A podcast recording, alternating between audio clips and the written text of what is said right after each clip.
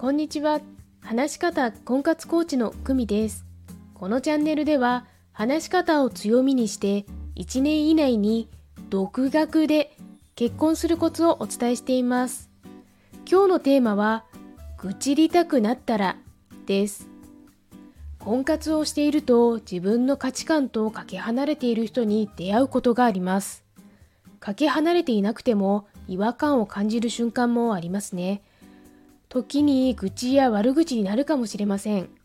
徹底的に相手を責めてもいいです。そこから自分はどういう価値観を持っているからそう感じるんだとか、ここまでは許せるけどそれ以上は無理だとか、自分を知ることにたどり着いてほしいと思っています。私のお見合い相手の事例です。6歳年上の K さん。お見合いの時から会社や同僚のネガティブな発言があり、仮交際中も過去のお見合いした女性の悪口が満載でした。きっと自分は悪くない。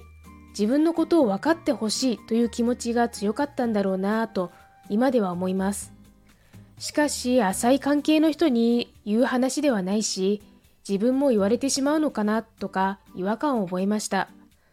私はこういう人は嫌だなと自分の価値観がより明確になりました。なんでこんなに明確に話せるかというと、お相手の情報を記録した婚活ノートと思考整理用のブログの存在があるからです。当時、婚活や仕事のモヤモヤを相談できる人もいなかったので、吐き出すつもりでブログにしたためていました。書いているうちに思考や気持ちが整理されてきて、書き終わった頃にはすっきりしていました。